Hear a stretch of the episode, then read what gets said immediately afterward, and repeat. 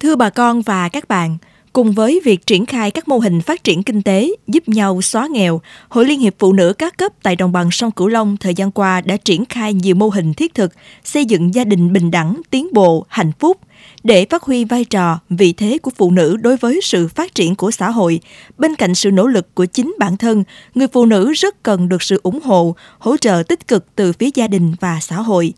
Đồng bằng sông Cửu Long phát huy vai trò phụ nữ trong phát triển kinh tế, xây dựng gia đình an toàn, hạnh phúc sẽ là nội dung của góc nhìn miền Tây kỳ này. Mời bà con và các bạn cùng theo dõi.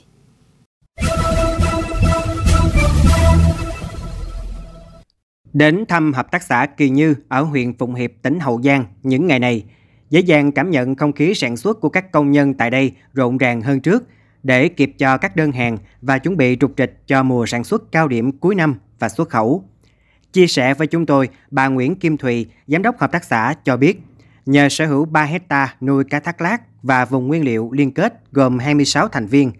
diện tích khoảng 12 hecta nên đơn vị luôn chủ động được nguồn cá thác lát đầu vào. Hợp tác xã hiện có 10 sản phẩm đạt chuẩn ô cấp 4 sao và một sản phẩm ô cấp tiêu biểu vùng đồng bằng sông Cửu Long. Trong đó, cá thác lát có 10 sản phẩm. Ngoài cung cấp cho các cửa hàng, hệ thống các siêu thị, đơn vị còn gia công sản phẩm để xuất khẩu sang thị trường Mỹ. Chị Nguyễn Kim Thùy, Giám đốc Hợp tác xã Kỳ Như ở huyện Phụng Hiệp, tỉnh Hậu Giang chia sẻ.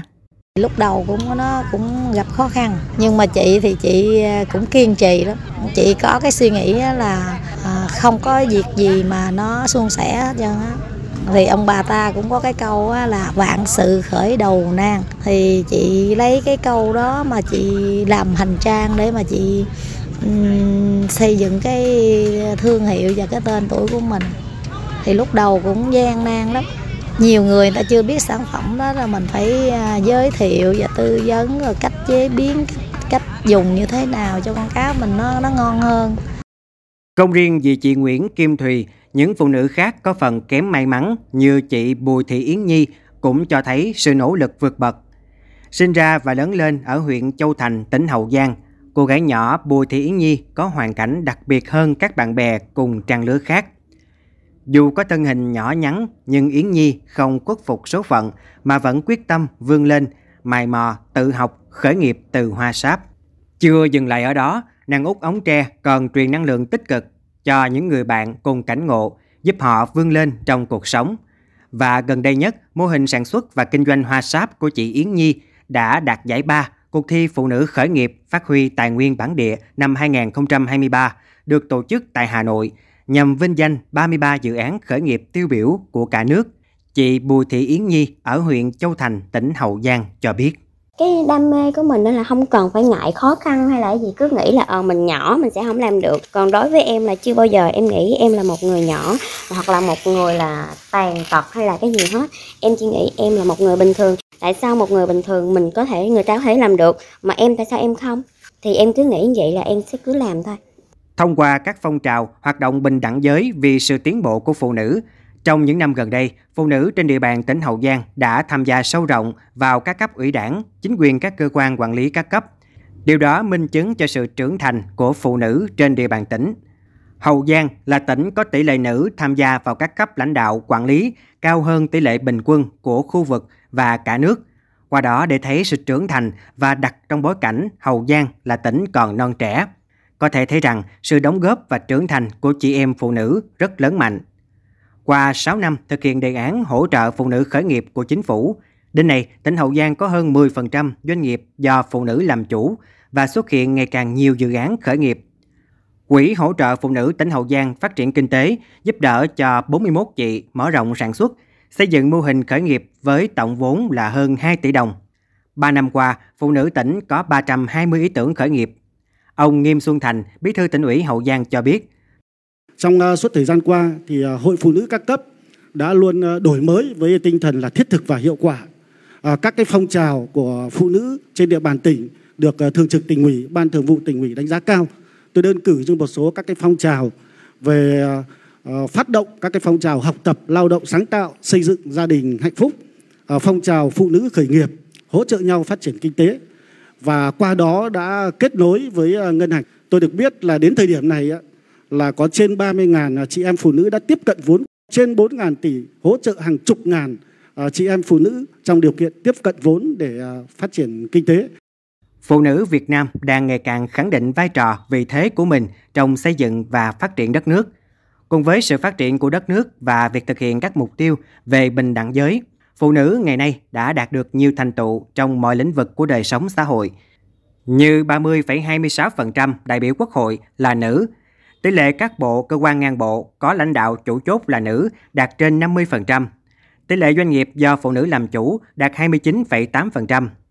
Việt Nam xếp thứ 6 trong số các quốc gia có tỷ lệ nữ doanh nhân cao nhất. Nhà nghiên cứu khoa học nữ chiếm khoảng 46% tổng số nhân lực nghiên cứu phát triển của cả nước, cao hơn so với trung bình thế giới, chỉ có 30% và nhiều thành tựu khác.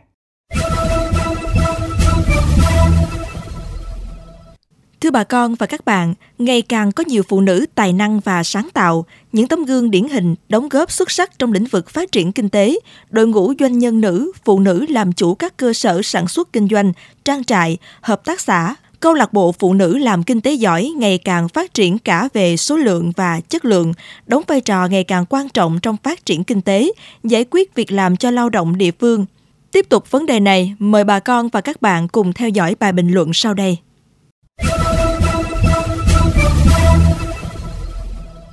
Có thể thấy, vị trí và vai trò của phụ nữ Việt Nam ngày càng được khẳng định trong mọi mặt của đời sống xã hội.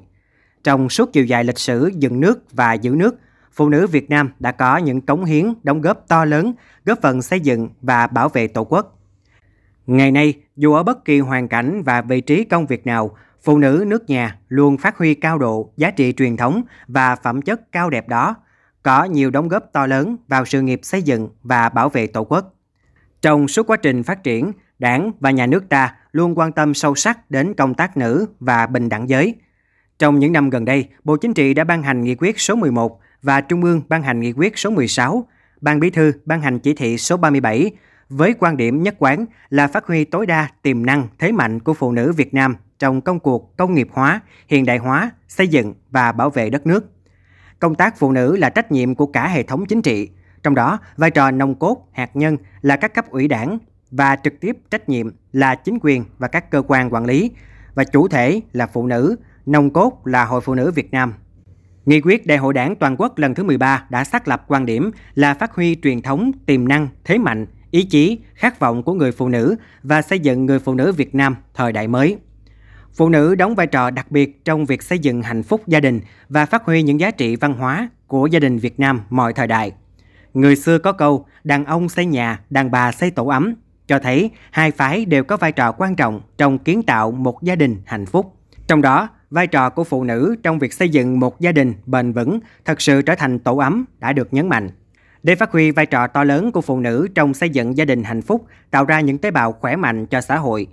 Cùng với những nỗ lực của bản thân, chị em phụ nữ rất cần sự ủng hộ, hỗ trợ tích cực từ phía gia đình và xã hội – vì vậy, một mặt, mỗi phụ nữ cần không ngừng tích cực học tập, rèn luyện các phẩm chất đạo đức của phụ nữ Việt Nam thời kỳ công nghiệp hóa, hiện đại hóa đất nước, tự tin, tự trọng, trung hậu, đảm đang.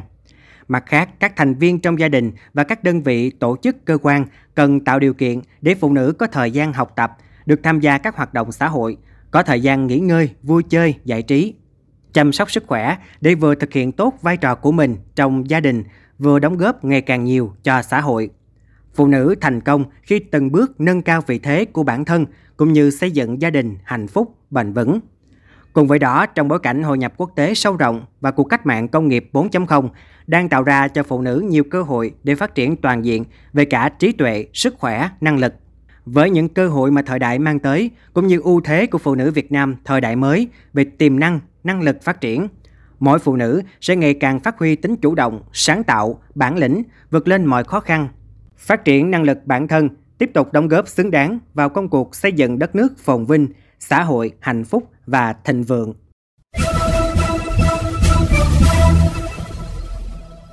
Đến đây chuyên mục Góc nhìn miền Tây trên Mekong FM 90 MHz cũng xin được khép lại. Những vấn đề bất cập tại địa phương xin vui lòng gửi về địa chỉ thư ký mekong 90 a gmail.com. Đồng thời mời quý vị và các bạn cùng lắng nghe kênh podcast chuyên biệt đầu tiên về đời sống của người dân vùng đất phương Nam, chuyện Mekong trên nền tảng thiết bị di động bằng cách truy cập vào các ứng dụng Spotify, Apple Podcast,